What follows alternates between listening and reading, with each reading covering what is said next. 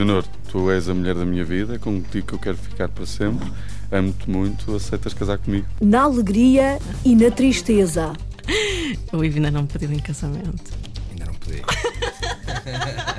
na saúde e na doença. Ela faz parte de mim e não me vejo sem ela. Por todos os dias da vida. Temos que estar sempre a casar todos os dias. Até que a morte os separe. Tenho a mesma mulher, vai fazer 64 anos que a gente somos casados. E aquela ideia, Rita Colasso, de que o amor não escolhe idades? Fazia tarde de inverno em Portugal, manhã de verão na Bahia, Brasil. Felipe lembra-se bem. Houve um dia, um, um dia terrível, invernoso. Chovia, chovia, e eu digo lá no escritório às funcionários estavam, olha, se houver alguma coisa contada em que eu vou para casa, estou farto de estar aqui. Chovia e, e fui para casa. E abri o, o portátil, pus-me lá, a ver quem é que está aqui no line. Era a Dona Mónica, era a única. Na brincadeira, então e porquê é que não namora comigo? Fui pega de surpresa, eu até escrevi. Hum, vou pensar. Será mesmo que era isso que eu queria?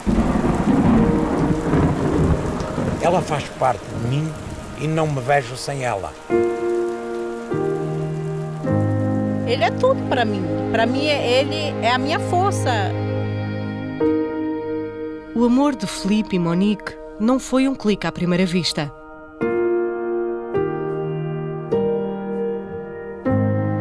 Ora, o meu nome é, é Filipe Farias, tenho 69 anos de idade, bem vividos, graças a Deus.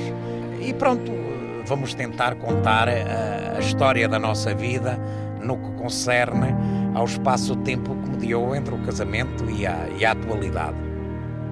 Sou a Monique Rosa, tenho 25 anos e estou aqui também para contar uma história de amor. Ah, uma história de amor, que a nossa é muito interessante, acho eu, não é? Sendo eu bastante mais velho do que ela, às vezes eu sou, chamemos-lhe assim, o marido, o namorado, o pai, o amigo, o conselheiro, o companheiro. Conhecemos pela internet, né? 2010. Sim, por aí, 2009. Provavelmente ainda em 2009.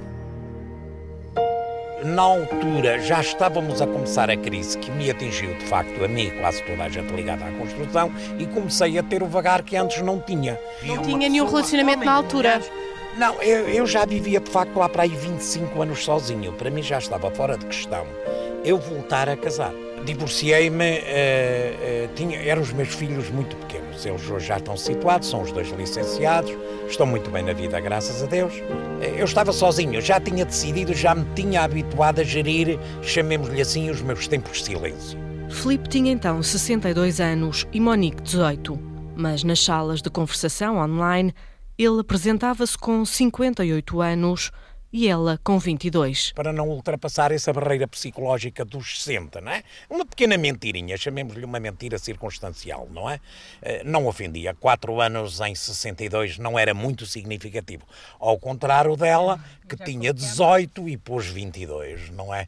Ela, ela foi mais malandra do que eu, não é? E levou-me um pouco ao engano. Porque também, pela minha mentalidade, as pessoas pensavam, ah, essa se eu dissesse tenho 18 anos, pensavam, ah, é uma criança, não tem não conversa, não me levavam a sério. Então eu usava a questão da idade para que as pessoas me levassem a sério. Como é que foi esse primeiro contato? Olha, não, ah, o primeiro contato ele me mandou uma mensagem porque lá tinha os perfis, né? As fotos, as pessoas davam um gosto. Viu os seus olhos, os seus olhos cor de carqueja, meio ah, verde. Ah, o também de olho azul. Mas ele não, não tinha foto, ele não tinha. Eu tinha. Mas era uma mensagem simpática. Olá, tudo bem? Gostaríamos, é, gostaria de conhecê-la melhor. Uma coisa assim, nesse sentido, consigo, conversar. Aí, é... pronto, eu aceitei. Eu falei, olha, parece uma, uma pessoa simpática, mas tinha a idade dele lá exposta. Os 58. 58. Aí eu falei, ah, também, para amizades, a gente também não tem de ficar a, a assim, a escolher, ah, é por conta da idade, ah, eu nunca tive esse preconceito. Então, a Monique deu-lhe conversa e o Filipe vai daí. Não exatamente, não foi foi mais uh, mais complicado do que parece à primeira vista, ou seja, a coisa não foi tiro e queda. Uh, eu uh, falava com muita gente, algumas já mais aproximadas da minha idade, ou seja, estava longe de mim alguma vez eu pensar em casamento nessa, nessas circunstâncias. Houve um dia que eu saí do escritório, eu estava, isso lembro-me perfeitamente como se fosse hoje, um, um dia terrível, invernoso. Chovia, chovia, e eu digo lá no escritório aos funcionários, estava, olha, se houver alguma coisa contada em que eu for para casa. E abri o, o portátil, pus-me lá, a ver quem é que está aqui online era a dona Mônica, era a única. Eu, nessa altura, estava muito confusa ainda, não sabia bem o que eu queria. Estava é, numa fase sabática, é, não, não sabia o que ia fazer ainda da vida. É, de e... qualquer maneira, eh, iria para a universidade onde o pai é Sim, é professor, a Universidade de Goiânia, Federal de Goiânia, capital de Goiás. E como foram os irmãos mais novos, eles são três irmãos, ela é a mais velha dos três irmãos e os outros são rapazes um está a acabar direito e o outro está em psicologia. Nessa noite invernosa, imagino eu em Portugal, a ah, fazer tarde. verão. Lá era quente. Lá era quente. Tarde, tarde invernosa, eu disquei para ela, olá Monique e tal. Começámos a falar muito bem. Entretanto, ela tinha um ligeiro problema de saúde que ela estava preocupada e aí é que, é que foi o cliquezinho. Interessei-me pelo assunto. Foi, ele me deu um grande apoio e foi isso que começou a, comecei a pensar, nossa, que pessoa mais atenciosa, me ajudou, tem me dado um apoio e comecei a vê-lo de outra forma, que se não fosse por, por esse, essa questão, talvez eu não nem ligaria, nem me importava e com ele eu comecei a ver que alguém se importava mesmo comigo e mesmo tão distante podia me dar um apoio que eu procurava, né? É, eu depois passou-se para uma segunda fase. Pese embora tivesse a idade e eu estava convencido que ela tinha 22 anos,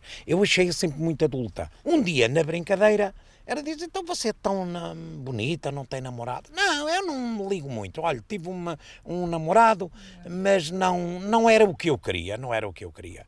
E eu saí-me aquilo intempestivamente, sem segundas reservas. Então e por que é que não namora comigo? Hum, vou pensar. Passamos uns dias ou mais sem falar nesse assunto, não foi? Até que um dia é, eu falei com ele novamente e até disse: Isso é sério mesmo? Aquilo que me perguntaste era sério? Sim, é sério, é sério. Aí eu comecei a dizer: hum, Então, talvez a gente pode tentar. Vamos tentar. A mãe de Monique ficou preocupada com a diferença de idades, mas sempre foi mente aberta. Eu tive uma conversa com ela. Eu falei: Olha, mãe, eu estou conhecendo uma pessoa é, na internet.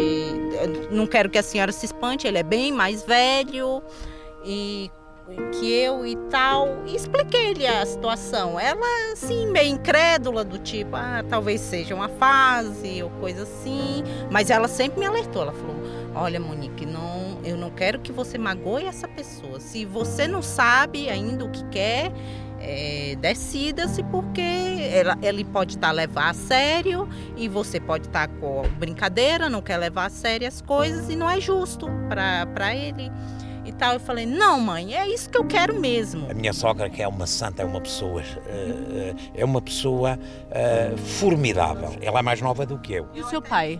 Meu pai, ah, meu, esse sim é mente aberta. Com os filhos de Felipe foi mais complicado. Ah, vê lá, não quer que vais meter, mas os meus filhos sempre respeitaram. Seis meses depois, Felipe convidou a namorada para vir a Portugal. Monique nunca tinha andado de avião tinha apenas 18 anos, Felipe pensava que ela tinha 22. Felipe recorda o dia em que finalmente ia conhecer Monique como um dos piores dias da vida dele. Saí do avião, então a gente, quando sai, percorre aqueles corredores e vai para a fila da autorização de entrada. E quando chegou a minha vez, me colocou meio de escanteio, porque eles colocam as pessoas quando eles suspeitam de alguma coisa ou não deixam a pessoa entrar, então eles colocam a pessoa numa sala à parte, né, para interrogar, para saber se há alguma se se passa algo de errado. E assim foi feito. Eu fiquei, estava muito nervosa também, porque eu estava sozinha, era a minha primeira viagem, não sabia nada. Aí ela, ela interrogou o que, que eu vinha fazer cá. Eu estava tão tão confusa, tão eu não sabia o que dizer. E do tipo, ah, eu, se eu disser qualquer coisa, talvez me deixe entrar. Então, ainda confundi. a maneira de dizer que, que vinha, vinha, para trabalhar. trabalhar. E do tipo, achou ela, que seria. Como é que vem trabalhar sem contrato? Eu, eu, naquela época, não fazia noção de nada. Aí a senhora disse: Ah, não posso deixá-la entrar. Então, do tipo, vai ter que voltar. Vai voltar novamente, recambiar. E foi? E assim foi. Monique não passou do aeroporto. Ia ser mandada de volta para o Brasil.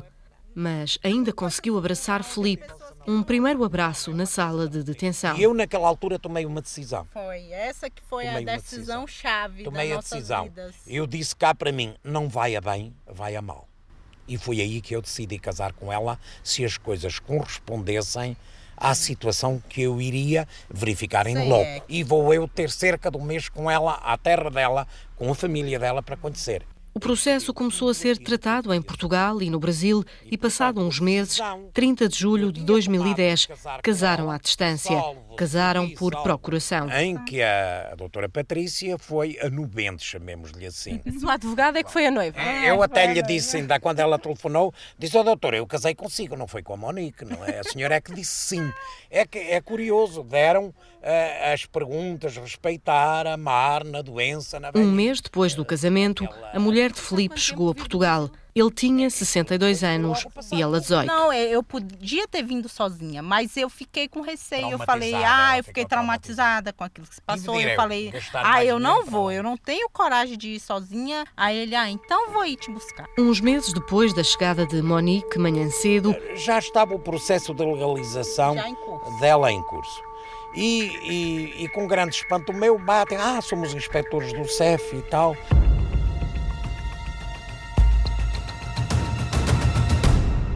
olha, vemos eh, só cá confirmar.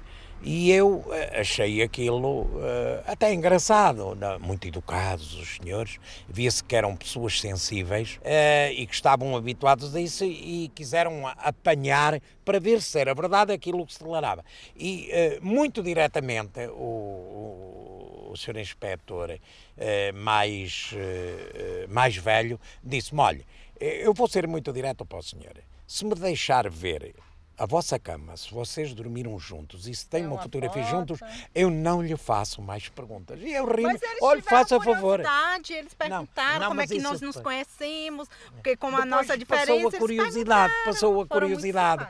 Quer dizer, então foram ver a vossa cama. A, se tínhamos dormido juntos, confirmaram, temos as nossas dúvidas solucionadas. Foi a resposta.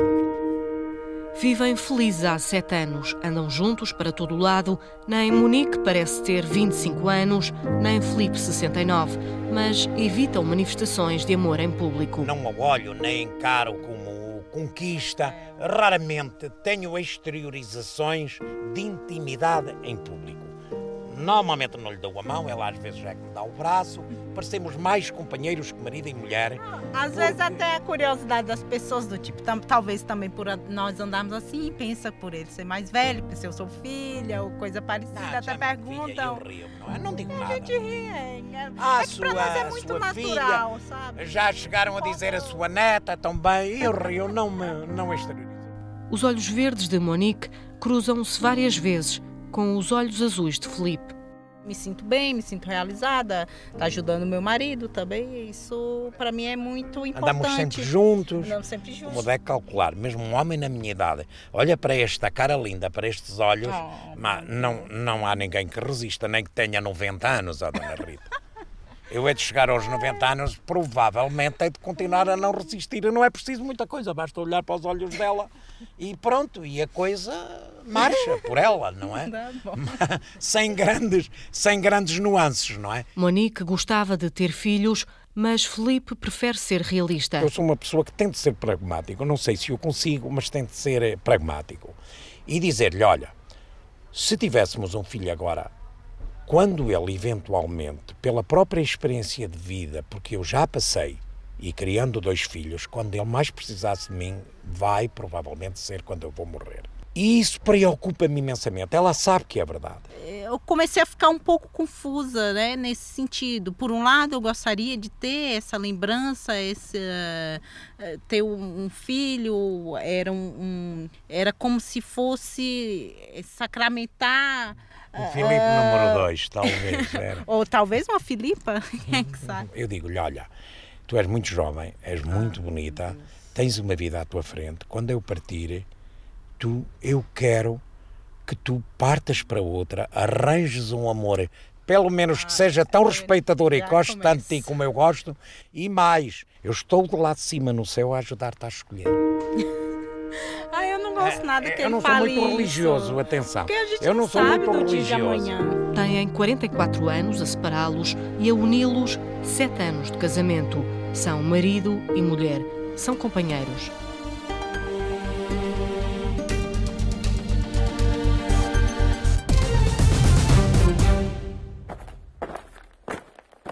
Leonor, tu és a mulher da minha vida, contigo que eu quero ficar para sempre. Amo-te muito, aceitas casar comigo? É hoje, esta tarde, a Leonor e o Fernando estão a caminho do casamento. Tudo começou em Sintra quase há um ano. Cláudia Aguiar Rodrigues. Foi no Palácio da Pena, no mês de setembro, que Fernando Rodrigues caminhou até à namorada de há quatro anos e fez o pedido. Estávamos a passar por um sítio muito engraçado, tinha assim uma pontezinha romântica em cima de um riachozinho que passava. E ele, ai, aquela pontezinha é tão gira. E eu, assim, ele, não queres ir ali? E eu, agora? Sim, vamos ali ver. Subimos à pontezinha e eu ia à frente, ele vinha atrás. Pôs-me assim a mão no ombro e ajoelhou-se, eu virei para trás, não é? Para ele. E ele ajoelhou-se à minha frente com um anel, super romântico. Um passeio do Porto até Lisboa, onde a angústia conduziu os pensamentos do futuro noivo. Afinal, qual seria o momento certo? Fomos visitar o Palácio da Pena, entramos no carro e ele estava acho que estavas com esses calções.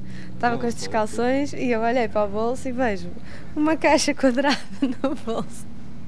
Não havia forma de, não havia forma de disfarçar aquilo. Que eu, que eu, eu tinha que ter a caixa, não podia levar o, o anel assim perdido.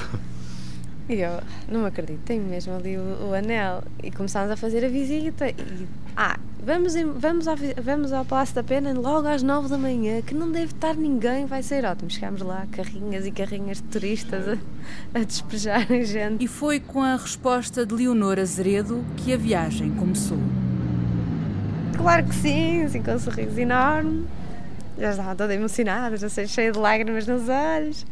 E pronto, e depois isto foi uma coisa que demorou o quê? Cinco minutos, nem Sim. isso, foi muito rápido e pronto, agora já estávamos embora. Para tratarem dos preparativos. Com muita calma, fomos decidindo onde é que queríamos fazer o casamento, depois começámos a procurar as empresas das tendas para alugar, um, os serviços de catering. Uh, fizemos algumas provas, algumas reuniões com vários serviços, até que acabámos por escolher um.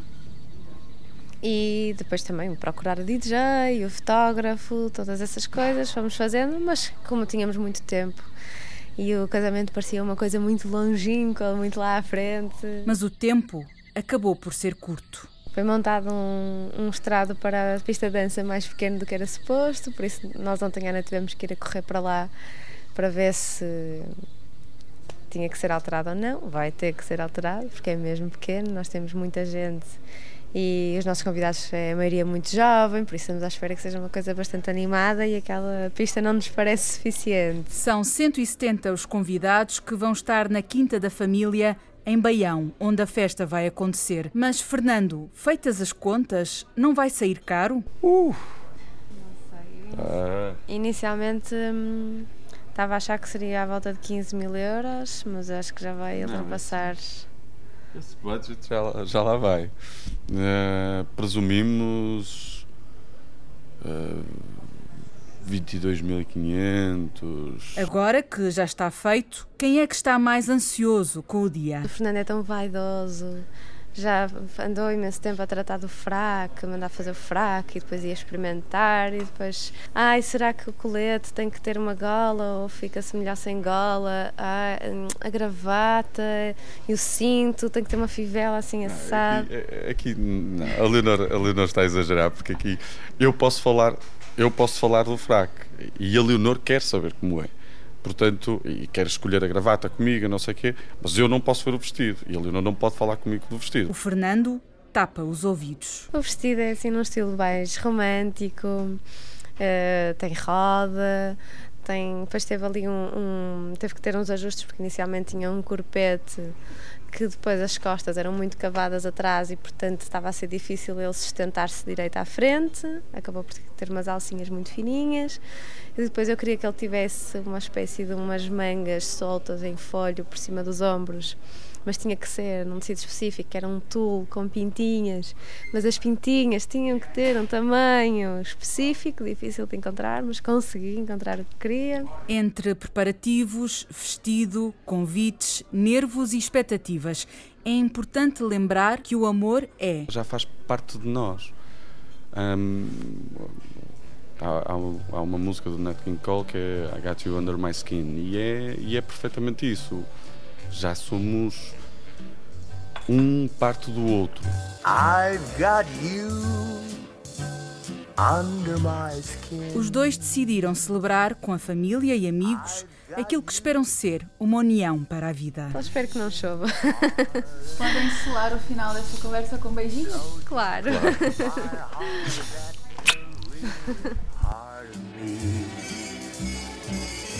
I've got you under my skin.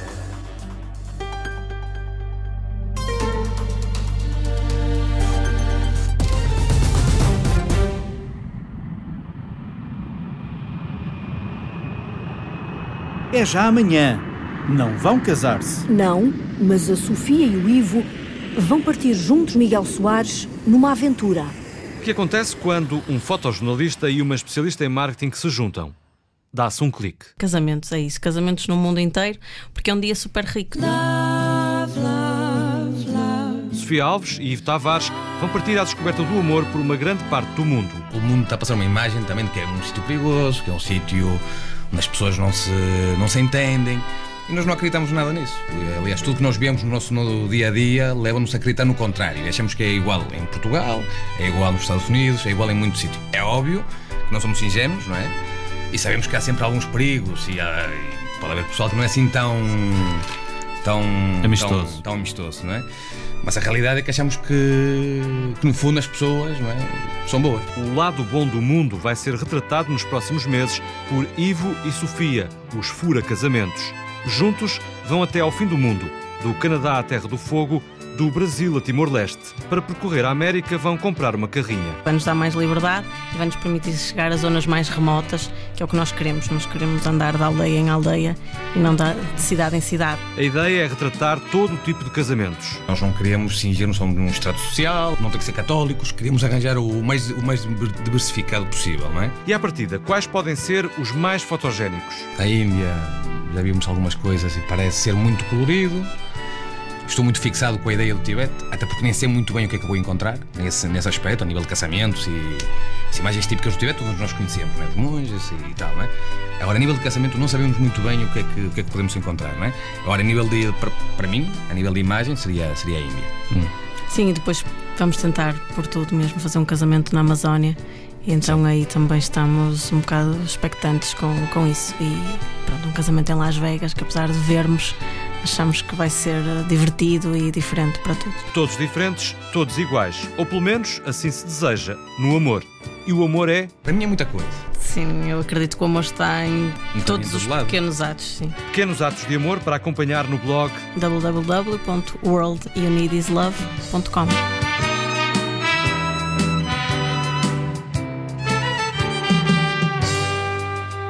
Esperem, esperem. Estamos aqui a falar tanto de casamentos quando é que é o vosso? o Ivo ainda não me pediu em casamento.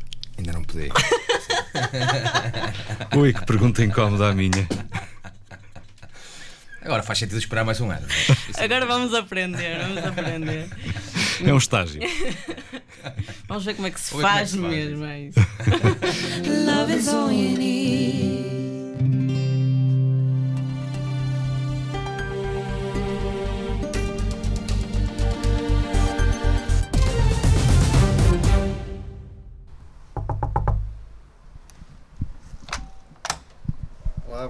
Tarde. Boa tarde. Eu, eu sou Humberto Neto. Eu sou Mónica Neto. Uh, faça favor de entrar. Obrigado. Eu quero conhecer a vossa história de casamento, algo invulgar.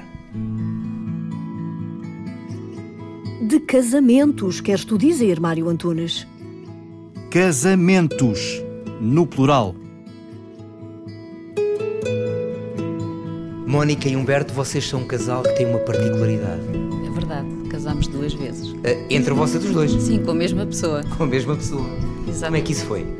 Uh, nós casámos em 1992, tivemos a viver juntos como casal até 2002. 10 anos? Exatamente. A determinada altura resolvemos divorciar-nos, fui para Lisboa Entretanto, de qualquer forma, acabei por ficar com o mesmo apelido, não fosse as coisas voltarem. Havia aí já qualquer coisa que dizia. Uma esperança. Havia aí uma esperança de que este divórcio não ia, se calhar, durar muito tempo. Provavelmente. E não durou, Humberto? E não durou. Ela, passado um, dois meses, eh, começou a vir para o Algarve e uh, pronto, começámos a namorar. Estava lá o bichinho. Uh, correto.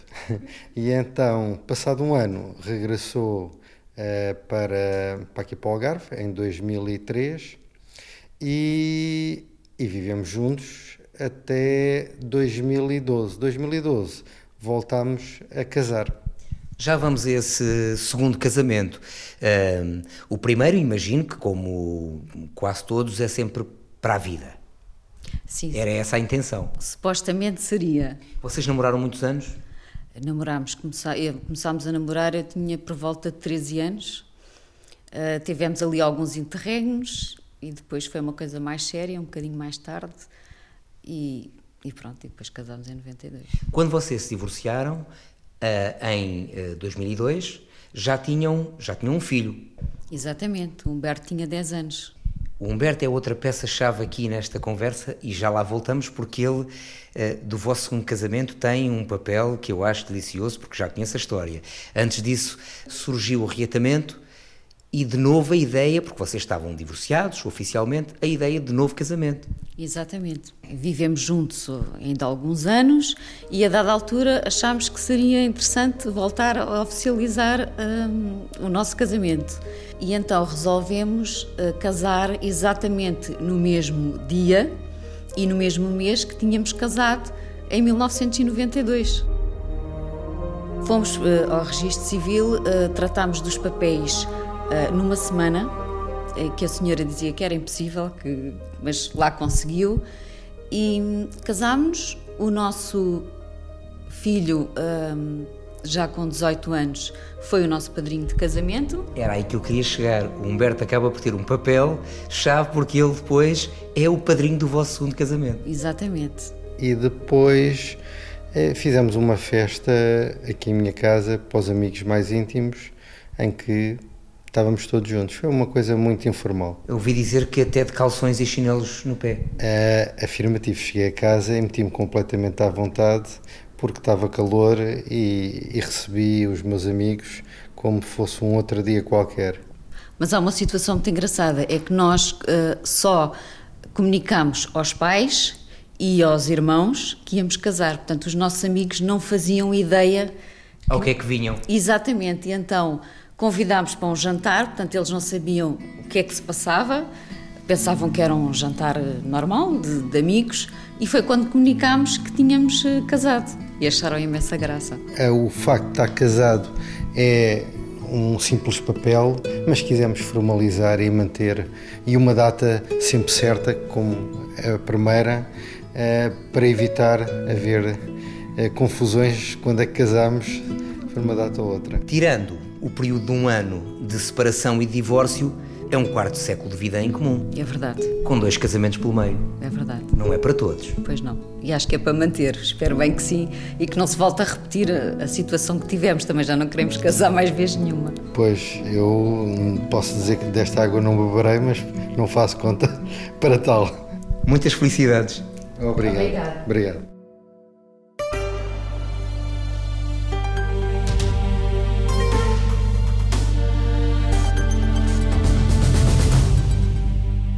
Eu sou Ana Rita Barata. Uh, eu conheço o Pedro Sena Nunes desde os meus 16 anos. E estivemos juntos em diferentes etapas da vida, mas casados há 17. Eu sou o Pedro Sena Nunes e confirmo que, que nos conhecemos no Conservatório Nacional. Uh, eu estudava cinema e a Ana Rita dança. Uma história bonita. A história de um casal, ela é budista, a família dele é católica. São casados e têm quatro filhos. Sandra Henriques. É a história de amor de Pedro e Ana Rita. Estudaram na mesma escola, no conservatório, mas em turmas diferentes, até que a vida os juntou de novo, graças ao realizador José Abreu. Ele convidou vários artistas, várias áreas, muitos jovens, grandes talentos, ou futuros talentos, etc, etc. E a Ana Rita foi convidada e eu, era assistente de realização, ainda estava na escola a estudar e fui assistente de realização para esse filme. Pronto, e fiquei impactado, não é? Aquele movimento gracioso. E entretanto, sim, as coisas foram.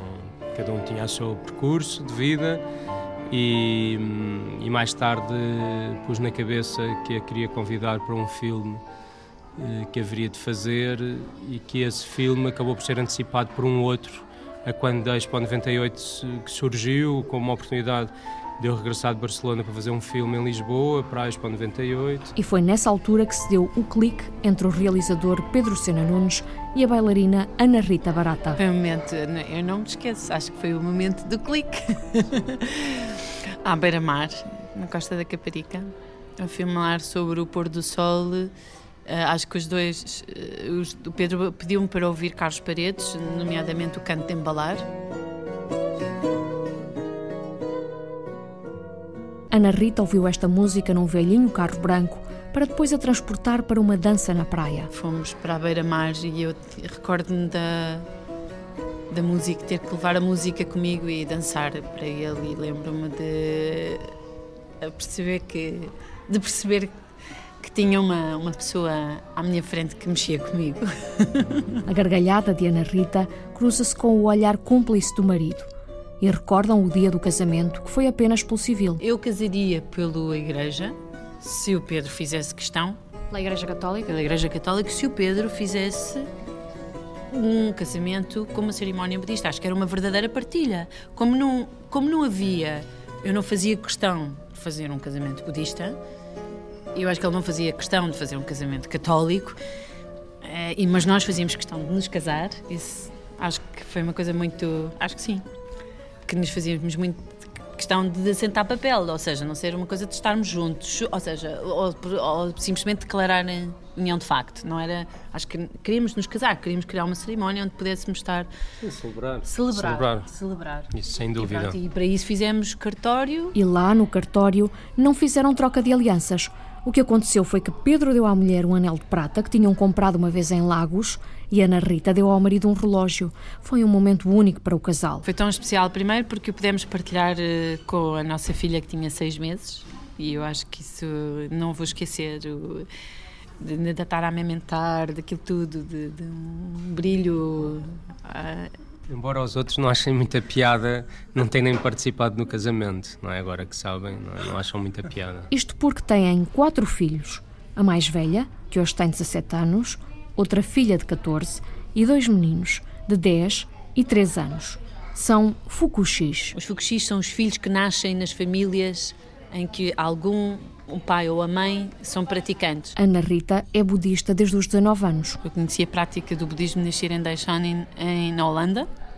Foi transmitida por uma amiga minha, minha melhor amiga que se tornou minha melhor amiga italiana. E eu pratiquei, pratico desde, desde os 19.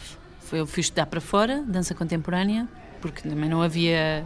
O seguimento do conservatório não podia estudar cá dentro. Quer dizer, não havia cá cursos daquilo que eu queria tirar e então depois encontrei a escola na Holanda e por casualidade ela vivia no quarto ao lado e eu ouvia um som um, um som da meditação e fiquei curiosa. Ou seja, quando começou a namorar com Pedro, já era budista. À luz da perspectiva do budismo Nichiren Daishonin é exatamente essa, que a vida, é, a vida ela é preciosa. É, é a coisa mais preciosa que temos que qualquer um ser humano ou qualquer coisa que é viva ou que tem implicitamente um componente vivo é, é precioso, não é? E isso atraiu-me, essa ideia de, de que a fé parte de dentro para fora e não necessariamente de que adoramos ou qualquer coisa que está externa a nós. Aliás, não fazia sentido porque eu nasci numa família onde o meu pai Uh, bastante ateu militante contra qualquer tipo de organização. Uh, aliás, eh, muitas largas discussões após uh, saber que a filha era budista. Algumas decepções até, pronto. mas pronto, mas depois isso foi se ultrapassando com o tempo. Com o marido também há divergências. É óbvio que esses momentos aconteceram quando eu sinto que há uma espécie de um, sabe, uma rotina cega em torno de alguma coisa que de repente não me diz tudo nem me diz muito, nem me diz pouco, mas em, em lógica, um, às vezes, de regime um bocado obsessivo. Isso uh, também é alguém que não acredito. Pronto, essa coisa de endeusar o que quer que seja uh, para escolher esse caminho é um pouco trazer à verdade aquela verdade que é a minha, que é uma grande mentira, seguramente, mas continua a ser uma verdade maior porque é minha. E, portanto, nessa, nessa dimensão prefiro muito mais esse caminho espiritual é? e, e, aí é, é, o jogo da criatividade e, e tudo mais da qual, eh, no, no, caso específico, exerce do cinema, ou do teatro, ou da dança, ou da escrita. Pedro nasceu numa família católica, fez a primeira comunhão aos 15 anos, por opção própria, mas acabou por se afastar da religião. A única coisa que eu sinto é que, desde que me conheço, fui levado a praticar o bem. E há algumas coisas que são desconcertantes quando assisto sei lá, estas coisas uh, uh, de compromisso religioso que as pessoas dizem que sim, que vão praticar o bem e assim que viram as costas, a primeira coisa que fazem é o contrário. Essas coisas fazem uma certa espécie desde muito, muito, muito jovem. Com estas diferenças de pensamento, a religião poderia ser um problema na educação dos filhos. Por isso decidiram não impor nada às crianças. Como se percebe no meu discurso, eu não sou propriamente um um teórico do assunto e muito menos um praticante, portanto, vale o que vale. Mas é, o engraçado é, por exemplo, ter tido, é isso achei fascinante, filhos que tiveram numa instituição uh, fortemente católica, mas assim, férreo, e ao mesmo tempo, uh, por opção, porque em simultâneo havia um modelo de ensino com um posicionamento muito claro para nós de referência num, num, caso italiano, de intergeracional dentro da própria educação e tudo mais, coisas que nos interessavam, uh, de muito valor.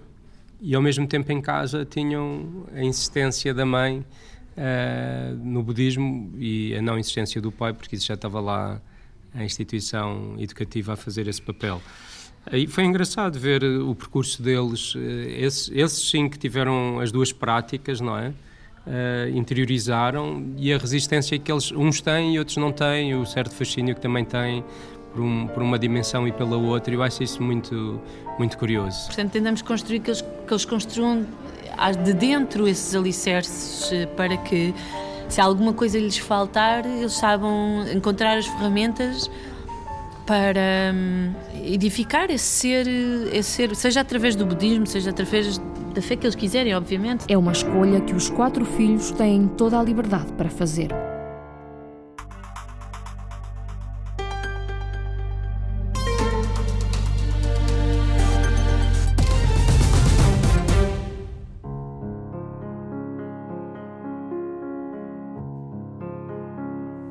Quando um casamento já dura há mais de 60 anos? No Funchal, a Celina Faria foi ouvir o Sr. António. Aos 90 anos, António Pereira vive há mais de seis décadas com a esposa, Conceição Pereira, a mulher de toda a vida. E ainda hoje sou, tenho a mesma mulher, graças a Deus a Nosso Senhor. Já, já fez, vai fazer 64 anos que a gente somos casados. António nasceu numa família humilde no norte da Madeira, num Porto da Cruz rural e pobre. Cedo veio viver para o Funchal à procura de uma vida diferente da que tinha no campo. Aos sete anos, já trabalhava como empregado de uma família para pequenas tarefas. E ainda em jovem, começou a ser um homem da lenha. Vinha num carro, um carro velho que veia, que nesse tempo não se queria carros a veia. E de que zona é que vinha a lenha? Do mundo, lá de cima da, da, das carreiras, E o senhor é que apanhava a lenha e trazia? Apanhava e trazia-se verde, é que secava. António carregava lenha do monte, uma freguesia no alto do Funchal, até ao centro da cidade, para a fábrica de Santo António, a empresa de fabrico artesanal de bolachas, repousados tradicionais, bolo de mel, broas, compotas de fruta e marmelada. Em 1949, começou a ser funcionário, num tempo sem estradas e com poucos carros. E vinha era às 5, levantava-me às 5 da manhã para ver é pé, para ver chegar a, acender os fornos para, para ele cozer as, cozer as bolachas. Trabalhava muitas horas por dia? Trabalhava das, das, das 8 às 7. E para o trabalho, António trazia a refeição preparada pela mulher. Ah, naquele tempo tudo trazia como o almoçonho. Não é como hoje. Hoje eles vão aí comer uma sopinha verde para anos, uma coisa. E cá não como nada disso. Não, não, nunca foi costume de. Era o senhor que fazia a comida para trazer? Então não tinha a minha mulher. Ah, já era casado. já era casado. já era casado. A esposa Conceição e os três filhos habituaram-se às longas horas de trabalho de António. A cidade era muito diferente e lá no cimo, no monte, houve um tempo em que subia e descia o comboio. A última viagem foi em 1943, mas António ainda recorda o passado distante. Nessa altura não havia carros para o monte e, os passageiros, os estrangeiros, eram de comboio. Os estrangeiros, quando vinham a barcos, os estrangeiros levavam, mas lá o povo daqui da, da terra não levava muitos. Lembro-me de acabar, lembro-me deles levantar o, a, a, o caminho de ferro, tudo isso eu lembro-me. Foi uma coisa. E para mim, bem, não sei, não percebo bem as coisas, mas e para mim era uma coisa que eles nunca deviam ter acabado. E aí falar que ia me pôr outra vez, mas ainda não apareceu, não tem porque que se metesse nesse. António confessa que gostaria de voltar a ver o comboio no monte. O Funchal de outrora, de António Pereira, é hoje outra cidade, mas a fábrica de Santo António, que abriu em 1893, continua a funcionar no lugar de sempre, na Travessa do Forno, mas hoje está modernizada. António, em 61 anos de serviço, fez de tudo. E tive uma altura que eu ia vender, ia entregar e ia receber. O patrão dizia-me assim: Pereira, quando uh, tudo vai, vende bem. Eu, criei muita ruim, dona. Aqui na, na, na, no Funchal eu aprendi muita coisa. Mesmo sem saber ler, eu aprendi muita coisa. Eu só fui à escola aprender para dar um exame de quarta classe, e dei exame e fiquei bem. E lembra-se do ano? 1966. Claro que aquele era um exame, não é aquela coisa da pessoa começar de pequena a ir para a escola e aprender isto, aprender aquilo. Hoje há pequenos que saem, eh, quer dizer, andam na escola, que eles falam de uma maneira que a gente nem sabia sequer abrir a boca. António aprendeu a ler já tinha quase 40 anos. Na fábrica, exerceu várias atividades até chegar a mestre, o que hoje seria um chefe de produção. Reformou-se com 83 anos e até hoje passa sempre pelo antigo trabalho. Sobe e desce de autocarro e a mulher fica em casa à espera. A fábrica é uma segunda casa. Tudo a correr pela melhor, e muita saúde e sorte para vocês todos. Obrigado igualmente. Obrigado igualmente. Obrigado, chefe. Olha, a gente nessa altura não se tinha mulheres aqui dentro. Era só, era só machos. Para sempre fica a memória do presente de casamento que recebeu dos outros funcionários. E eu, quando casei, teve 700 escudos, eram escudos nessa altura. Tive 700 escudos. Eu disse à minha mulher: Olha, aqui a rol acabou.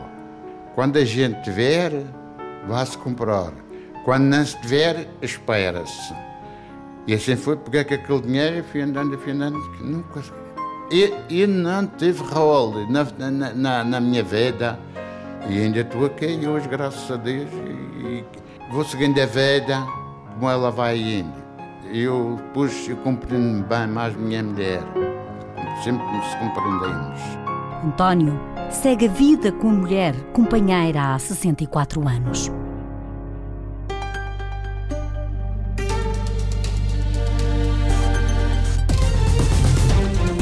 Produção de Rita Colasso, Sandra Henriques e Ana Luísa Alves. Sonoplastia de Paulo Cavaco. Apoio técnico de Fábio Ribeiro. Apresentação de José Guerreiro e Maria de São José.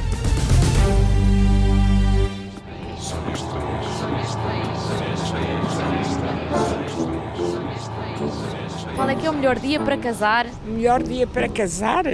Sem sofrer nenhum desgosto. Isso é aquilo que as pessoas desejam, não é? Isso é uma pergunta muito difícil de responder. Acho ótimo casar-se na véspera de um feriado, porque toda a vida vai poder fechar o casamento sempre um dia livre, uma ponta ou até três dias. Qual é o melhor dia para casar sem sofrer nenhum desgosto? Melhor dia para casar? É o 31 de julho. Um dia de verão sem chuva. 31 de julho, obviamente. Qual é o melhor dia para casar sem sofrer nenhum desgosto? Nenhum desgosto. Qualquer dia do ano, por amor de Deus. O 31 de julho, porque depois entra agosto. É tão ordinário. Ai, não, nem pensar, credo.